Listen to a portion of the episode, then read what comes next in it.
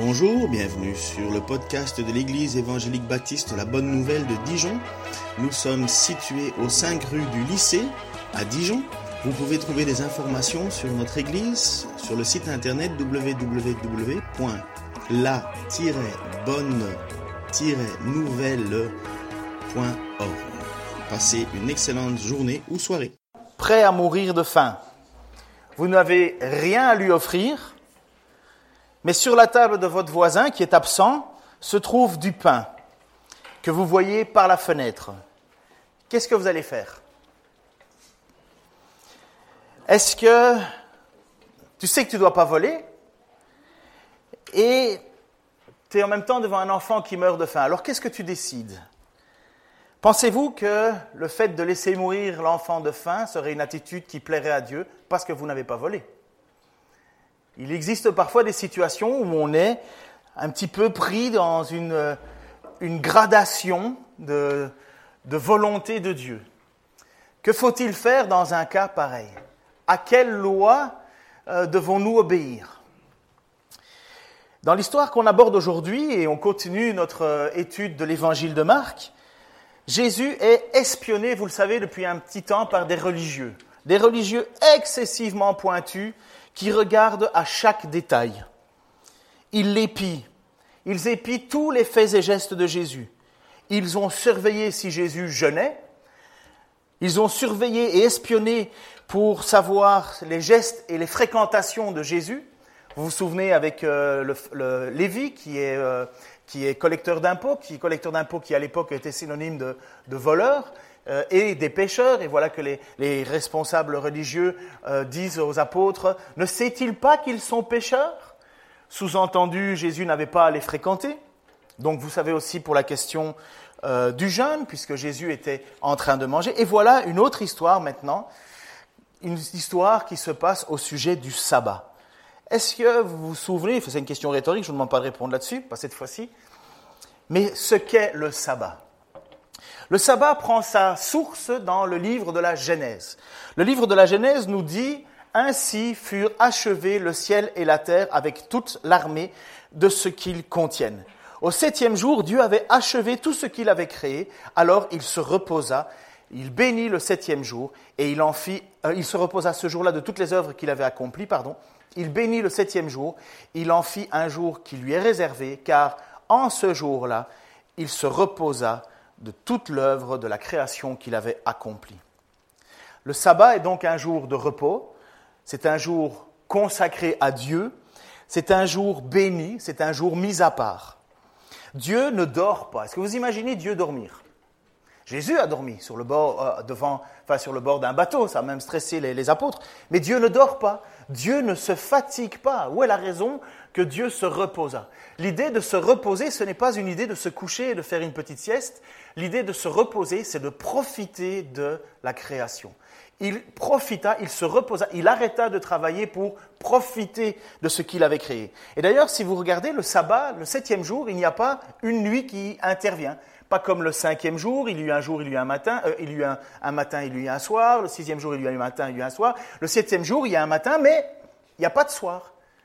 C'est l'idée que Dieu continue à profiter de cette création. Ce qui devait être créé a été créé. Et Dieu maintenant est en mode réception de la gloire qui lui, qui lui est due. C'est le moment où Dieu profite de ce qu'il a fait, de ce qu'il a, de ce qu'il a accompli. Après avoir passé 400 ans dans le désert, euh, en, Égypte, euh, vous savez, Joseph est allé en Égypte et puis au bout de l'histoire, finalement, au début c'était une bénédiction euh, pour Joseph, le pharaon était même heureux d'avoir Joseph et ainsi de suite, mais au bout de 400 ans de présence parmi les Égyptiens, la situation a complètement changé et le peuple maintenant, peuple israélien issu de Joseph et de sa famille, se retrouve maintenant en esclavage écrasé par la puissance de l'empire, enfin, de, de, allez, c'est pas un empire, on peut appeler ça comment euh, des, Égyptiens, de la, de la, nation égyptienne, et surtout de, la mégalomanie des pharaons. Et ils sont là, ils sont écrasés, et 400 ans, pendant 400 ans, ils doivent travailler, enfin un peu moins de 400 ans, mais sur la fin, ils doivent travailler tout le temps. Ils sont constamment, constamment, constamment écrasés, écrasés de travail. Et Dieu entend, le texte nous dit que Dieu entend leurs plaintes. Dieu entend ce qui est dit. Et c'est à ce moment-là que l'on a, pour donc le, fait que Dieu sorte le peuple d'Égypte, les fait traverser dans le désert, et c'est à ce moment-là qu'on a une deuxième fois la notion de sabbat qui arrive. Première fois, notion de sabbat qui nous est donnée dans la création, Dieu se repose le septième jour. Et puis la deuxième fois où on entend parler de sabbat, ça se trouve dans cette histoire de l'Exode, le peuple qui sort du pays. Le sixième jour, donc, vous saviez que Dieu les nourrissait avec de la manne qui descendait du ciel et des cailles. La manne, c'est une espèce de farine qui avait un goût de miel. Et chaque jour, les, Israélites devaient recevoir, euh, prenaient cette manne euh, dans des contenants, mais ils ne devaient en prendre que pour un jour. S'ils en prenaient plus, le lendemain, ça pourrissait. Il y avait des vers et compagnie à l'intérieur du, récipient. Donc Dieu voulait que chaque jour, le peuple dépende de lui. C'était une façon de, de prouver, je suis là et je veille sur vous. Le sixième jour, par contre, ils en ramassèrent une quantité double, c'est-à-dire environ 8 litres par personne au lieu de 4. Alors les responsables, enfin les gens vont voir euh, Moïse en disant, mais tiens, comment ça se fait qu'on a pu récolter autant de, manne Et voilà, ils lui posent la question, ils vinrent en informer Moïse qui leur dit, c'est bien ce que l'Éternel a ordonné. Demain, c'est un jour de repos. Le sabbat qui est consacré à l'Éternel, ce que vous avez à cuire au four, cuisez-le aujourd'hui. Ce que vous avez à faire bouillir, faites-le bouillir aujourd'hui. Et tout ce qui est en plus, mettez-le en réserve pour demain. Ils mirent donc le reste en réserve jusqu'au lendemain, comme Moïse l'avait ordonné. Et il n'y eut ni mauvaise odeur, ni verre. Moïse leur dit alors, mangez aujourd'hui ce que vous avez mis en réserve, car le jour du repos euh, car c'est le jour du repos en l'honneur de l'Éternel. Aujourd'hui, vous ne trouverez pas de manne dehors. Pendant six jours, vous en ramasserez, mais le septième jour, le jour du sabbat, il n'y en aura pas. Comme on voit ici, Dieu a prévu un jour où les hommes auraient le droit de se reposer. Chaque jour, ils doivent aller chercher dans le désert cette manne. Chaque jour, ils doivent y aller. Ils ne peuvent pas en récolter pour des jours. Ils ne peuvent pas trésoriser cette manne. Ils ne peuvent pas en mettre de côté pour les autres jours en disant, voilà, je vais prendre une semaine de congé. Non, Dieu les amène à chaque jour devoir y aller. Sauf que Dieu prévoit un sixième jour. Et dans cette prévoyance, Dieu leur donne même le double, le double de ce qu'ils auront besoin comme subsistance. Euh, juste une petite notion, c'est pas pas rien la manne et les cailles qui pleuvent, c'est ce qu'ils ont pour manger. C'est uniquement ce qu'ils ont pour manger. Ça nous donne bien une compréhension de ce qu'est le sabbat pour Dieu, et il comprend. Vas-y, hein, réponds, euh, dis si t'es pas là ou t'es là, euh, c'est pas grave. Ah, Christophe, c'est pas grave, ça t'arrive. Vas-y, vas-y, c'est pas, pas très grave. Alors donc voilà, voilà que le peuple est là et il se retrouve euh, à avoir besoin que Dieu fournisse pour le jour de repos. Et c'est ce que Dieu fait. Vous allez m'adorer. Le, sixième jour, le septième jour, c'est un jour qui m'est consacré, mais en même temps, Dieu veille à donner ce qu'il est nécessaire pour qu'il puisse adorer l'Esprit en paix. Ça peut nous donner déjà premièrement une petite réflexion. Pourquoi? Parce que il peut arriver qu'on se trouve dans des situations où on est accablé par des problèmes financiers. Ça vous est déjà arrivé, ça m'est déjà arrivé. Et qu'est-ce qu'on fait? On dit, on va travailler plus, plus, plus, plus, plus, plus, plus. Et on veut faire plus, plus, plus, plus, plus. Et c'est un petit peu l'idée que, que dans la manne, l'idée c'est que les gens voulaient euh, certainement en mettre de côté. Plus et plus et plus. Mais Dieu ne voulait pas, absolument pas. Non, vous ne pourrez pas en mettre de côté. Ce que vous garderez de trop sera pourri. Sauf le sixième jour. Parce que Dieu prévoit ce repos. Et qu'est-ce que l'on peut déduire comme notion? C'est que Dieu veille sur nous. Dieu nous donne exactement ce que nous avons besoin. En tout cas, pour le peuple juif, à cette époque-là, le peuple d'Israël, qui est dans le désert, qui est dans un lieu hostile, un endroit où si Dieu ne pourvoit pas, ils, ils, vont souffrir, Dieu leur donne. Mais, comme toujours, il y a des gens qui désobéissent. Ça ne nous concerne pas, bien entendu. Ça ne vous concerne pas non plus. Non, eh bien, à l'époque, il y en a comme un qui, cependant, le septième jour, il y eut des gens qui sortirent pour faire leurs provisions, mais ils ne trouvèrent rien. Alors l'Éternel dit à Moïse, Jusqu'à quand refuserez-vous d'obéir à mes commandements et mes lois? Considérez donc que si l'Éternel vous a donné le jour du repos, il vous donne aussi le sixième jour la nourriture pour deux jours. Le septième jour, que chacun donc reste dans sa tente et que personne ne sorte de chez lui. Ainsi, le peuple se reposa le septième jour. C'est quand même beau de voir que Dieu insiste en disant, mais pourquoi vous ne me faites pas confiance? Parce que c'est ça l'idée. Ce n'est pas juste la désobéissance à une loi, c'est mais pourquoi vous ne me faites pas confiance? Pourquoi ce peuple ne me fait pas confiance? Si je vous ai dit que vous en aurez assez, vous en aurez assez. Si j'ai prévu un jour de repos, c'est que vous en avez besoin et j'ai prévu que vous allez vivre avec ce jour de repos. Pour le peuple juif, Dieu est le seul Dieu qui demande et qui consacre un jour. N'oubliez pas, il bénit le septième jour. Mais quel est le but de ce septième jour? Un jour qui lui est consacré. Si on désirait ou si on voulait ne pas respecter à l'époque, euh, de respecter le sabbat, c'était punissable de mort. Pourquoi? Parce que si l'on ne respectait pas le sabbat, on ne respectait pas le Dieu du sabbat. Et rejeter le jour que Dieu avait prévu, c'était rejeter Dieu lui-même. Et voilà pourquoi dans les lois, Dieu disait que c'était puni de mort de ne pas respecter ce jour. Mais à la base, ce jour de repos, il est bénéfique à qui? À Dieu. Dieu profite de sa création depuis le, début du septième jour. Dieu profite de sa création. Mais Dieu sait très bien que nous avons besoin d'un jour de repos. C'est important. Sauf qu'aujourd'hui, attendez, là on est dans le Nouveau Testament. Mais au moins, c'est pour bien comprendre quel est le sens du sabbat.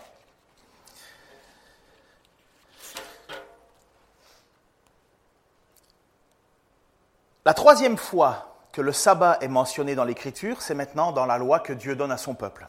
Et il donne une loi en Exode 20, et vous savez que ça se passe sur le mont Horeb, c'est Dieu lui-même qui écrit sur les tables de la loi, Exode, 20, chapitre, euh, Exode chapitre 20, versets 8 à 11. Voici ce qu'il dit.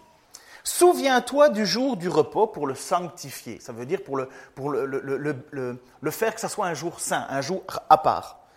Tu travailleras six jours et tu feras tout ton ouvrage.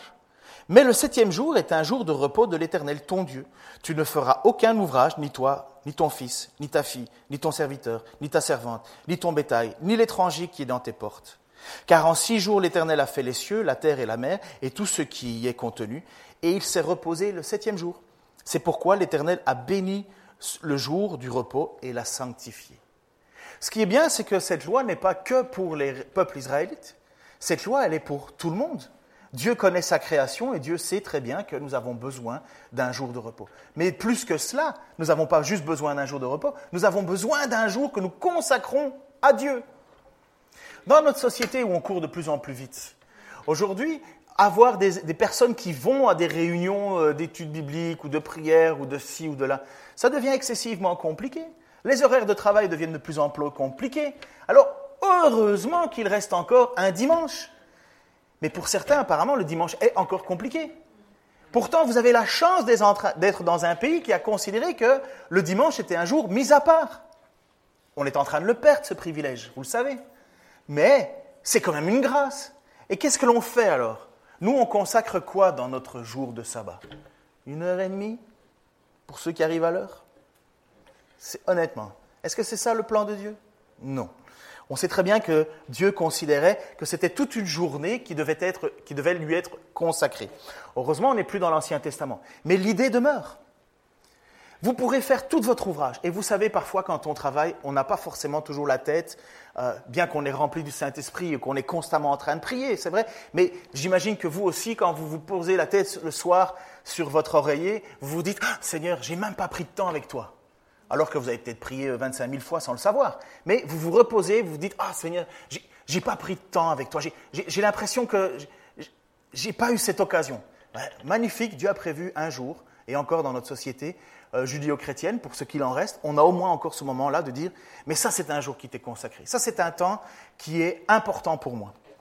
Évidemment, parfois on peut trouver un travail qui est un travail euh, qui fonctionne avec des horaires en roulement, c'est un petit peu différent. Je pense aux, médecins ou aux infirmiers ou enfin ou tous les boulots où on a un, roulement qui fait que de temps en temps on tombe sur un dimanche.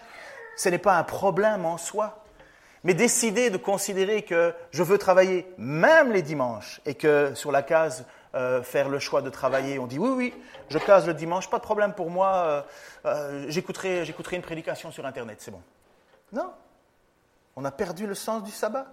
On a perdu le sens. On se laisse manger par une pensée qui croit que nous n'en aurons jamais assez et que nous allons perdre de l'argent à ne pas travailler. Et qu'est-ce que Dieu dit? Si je vous ai programmé un jour de sabbat, ayez confiance. Ayez confiance. Dans ces dix commandements, seule une seule loi est une loi cérémoniale.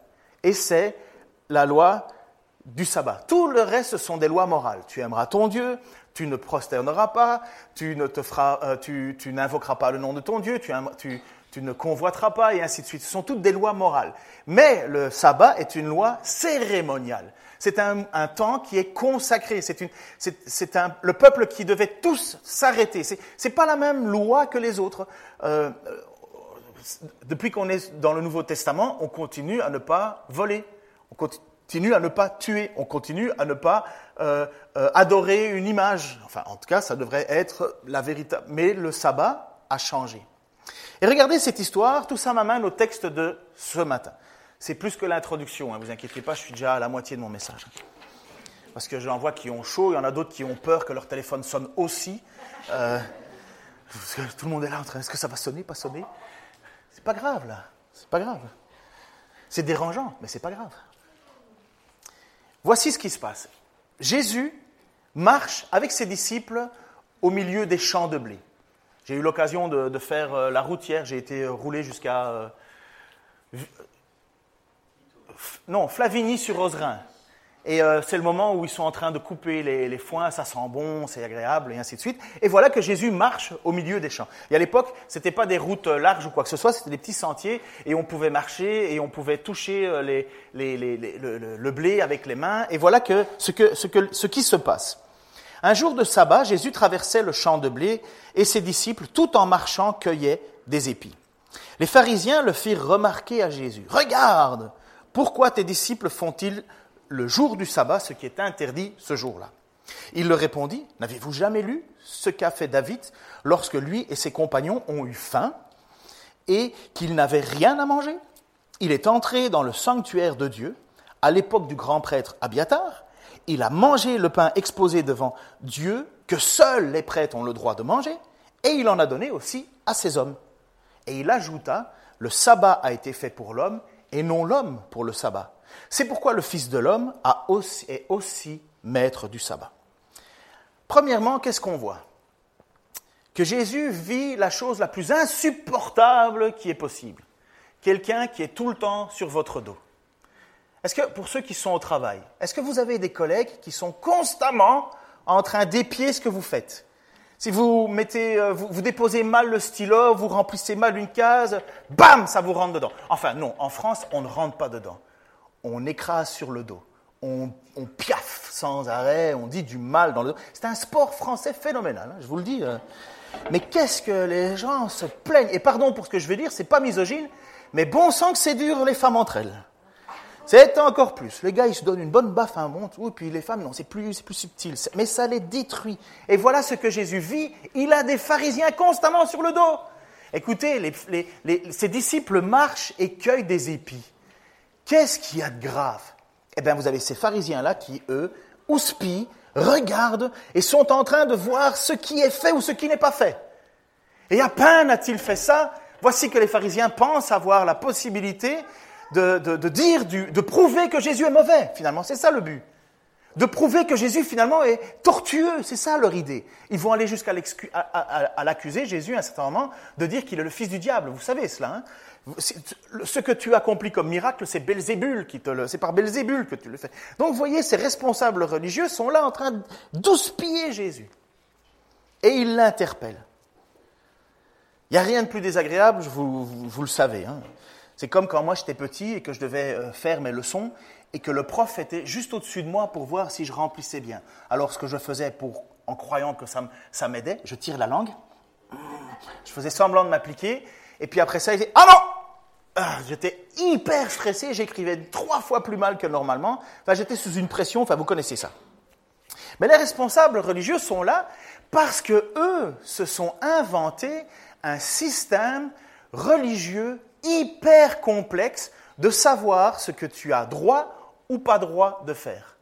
Ce qui est cachoute ou pas cachoute. Ce qui est béni de Dieu ou pas béni de Dieu. Alors que le texte nous parle d'un jour de repos qui est consacré à Dieu et tu ne feras pas de travail, voilà que le Talmud, qui est l'explication des, euh, des lois de Dieu, a écrit 24 chapitres sur ce que tu peux faire ou ne pas faire. Est-ce que porter son enfant dans les bras un jour de sabbat est-il du travail? Voilà, les, ça c'est les genres de... Ça fait partie des 24 chapitres que ces pharisiens ont écrits pour définir ce qui était travailler ou pas travailler. Eh, porter ton enfant. Tu peux pas, c'est du travail. On ne peut pas marcher plus de 1000 mètres dehors de chez soi. D'où ça sort? On n'a pas le droit de porter quoi que ce soit qui pèse plus que la moitié d'une demi-figue. Mais d'où ça sort? D'où vient cette loi Tu n'as pas le droit de déplacer ta lampe à huile. Ils considèrent que c'est un travail. Mais où, d'où ça vient? Vous avez je vous ai lu les textes. Hein Quelle était l'origine du sabbat? Quelle était la volonté de Dieu? Tu ne, tu ne feras pas de travail. Et voilà qu'on a décidé, ils ont commencé à créer des règles et des règles et des règles sur ce qui était définition du travail. Est-ce qu'une femme qui porte une broche dans ses cheveux, est-ce que c'est du travail? Puisque tu portes quelque chose.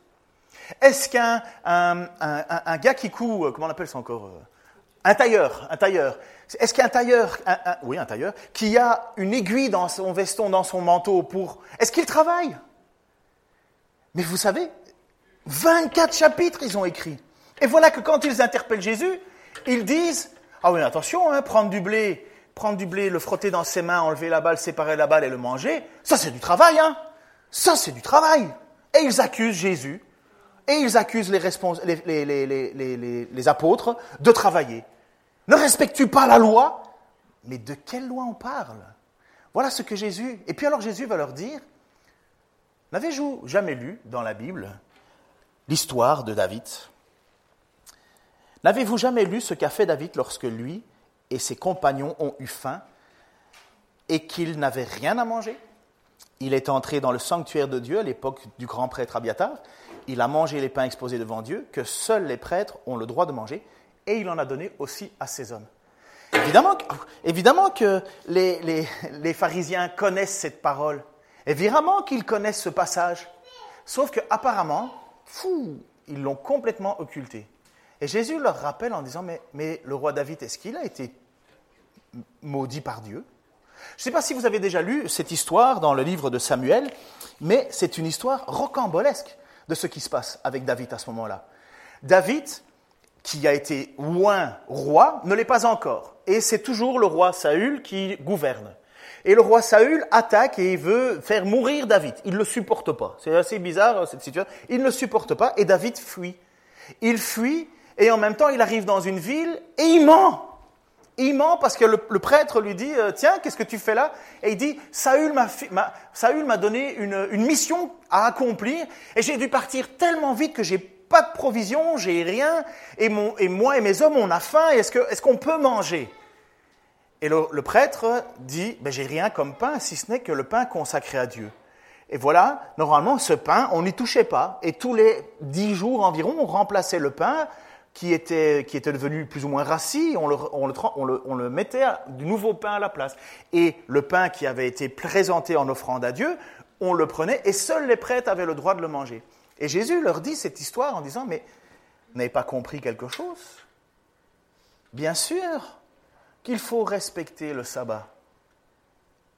Mais regardez, c'est la même chose avec les pains de consécration. Si quelqu'un avait faim, est-ce qu'on le laisse mourir de faim?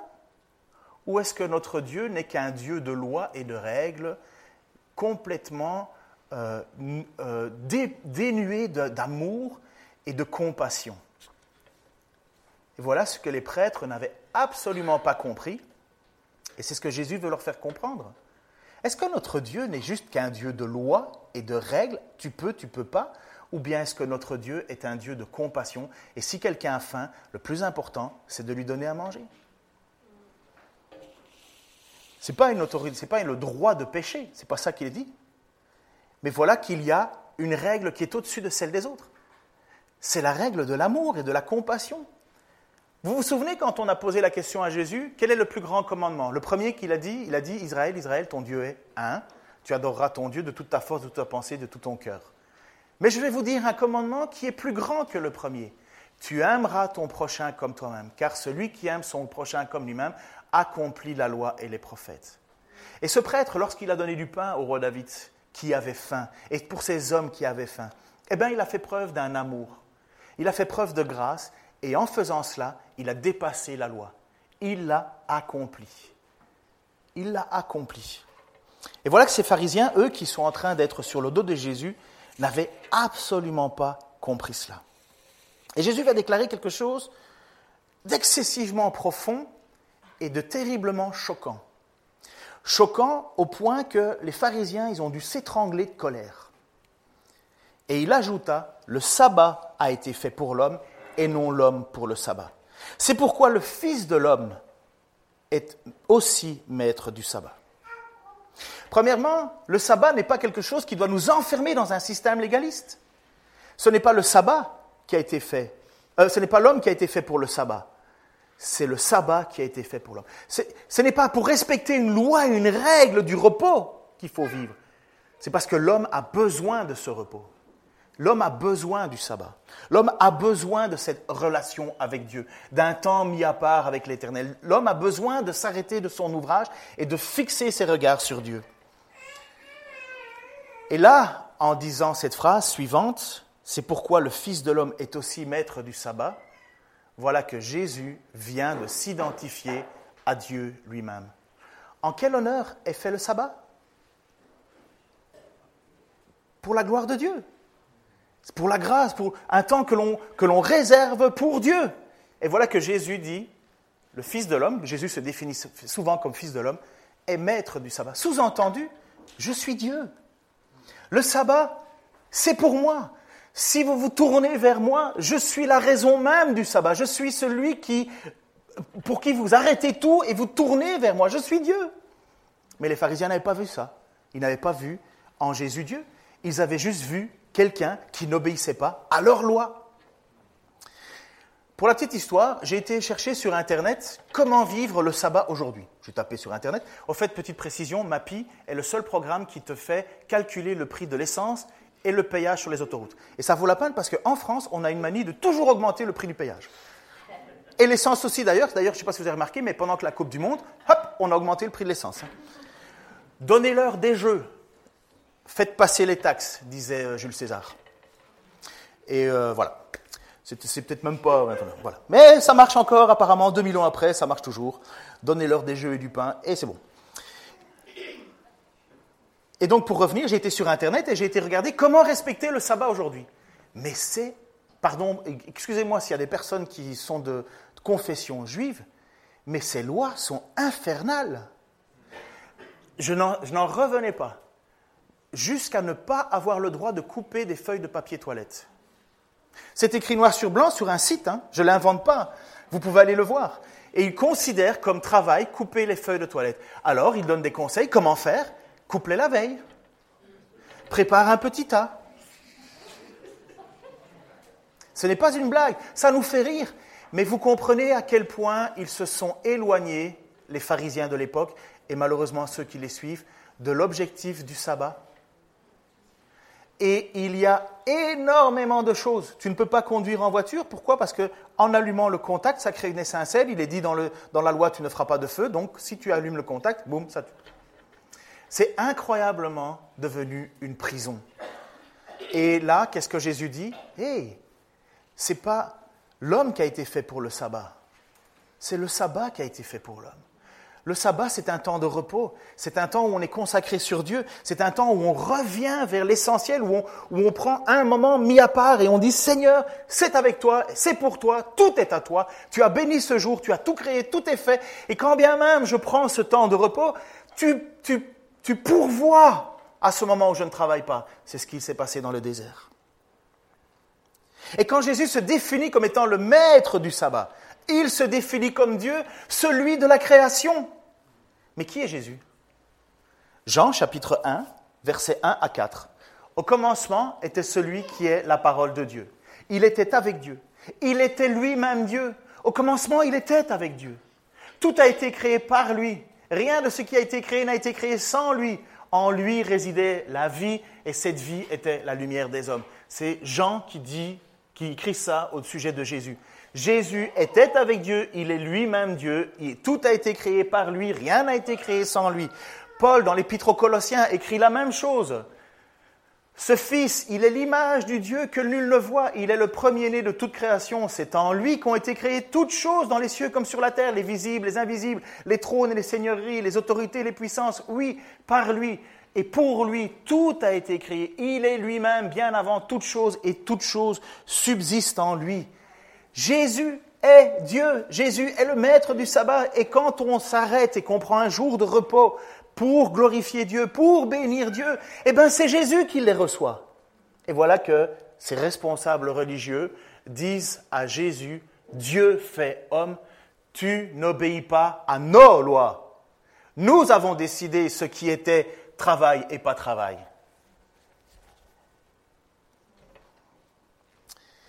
Et maintenant, qu'est-ce que ça implique pour nous aujourd'hui? Quand Jésus te dit de venir à lui, parce que lui peut te donner du repos. Est-ce que ce n'est pas lui qui peut faire en sorte que vous ne manquez de rien?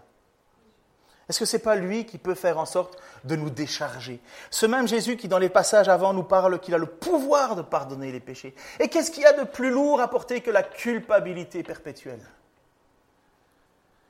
Matthieu 11, 19, 11, 25 à 29 nous dit ceci. En ce temps-là, Jésus prit la parole et dit, Je te loue, Père, Seigneur du ciel et de la terre, de ce que tu as caché ces choses aux sages et aux intelligents, et de ce que tu les as révélées aux enfants. Oui, Père, je te loue de ce que tu, as tu en as voulu ainsi. Justement, les pharisiens n'avaient rien compris, et c'étaient les gens pécheurs, abattus, ceux qui, ceux qui espéraient dans Dieu pour, pour les pardonner, qui sont les petits. Et, les responsables religieux qui se croyaient au-dessus de tout, les justes justes, qui pensaient qu'ils méritaient tout de Dieu, ils n'ont rien compris.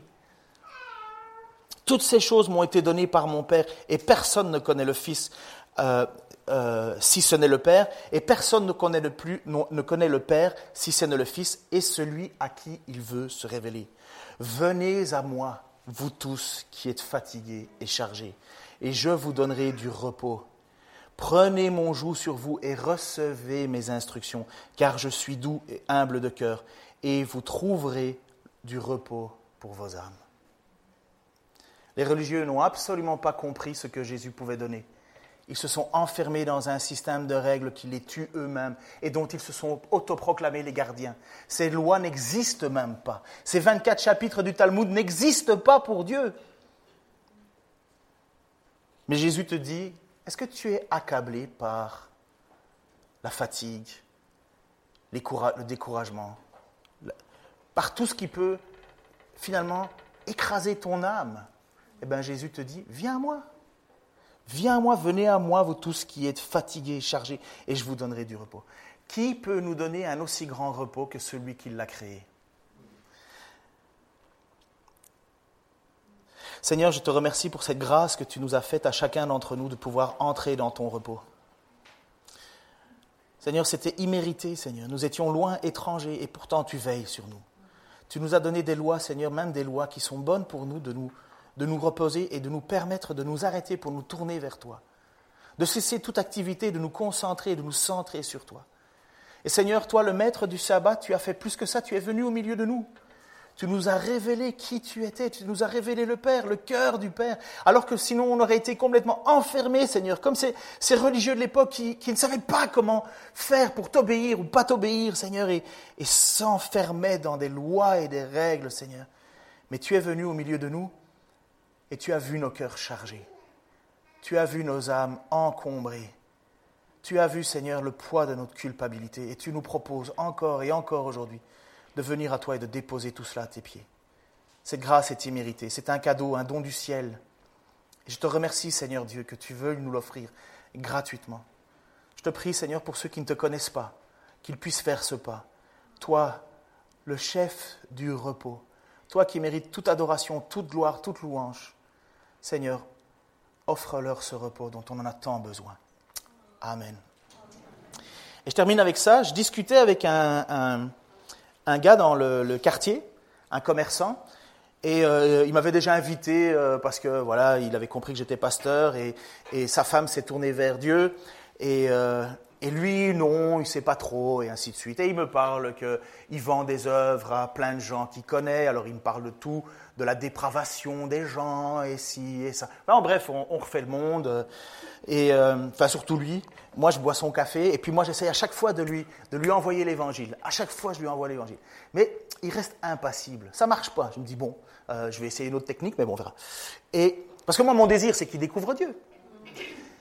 Et, et voilà que je sors du magasin, et vous savez, ce sont ces pas de porte qui durent un 15 minutes. Tu dis au revoir pendant 15 minutes.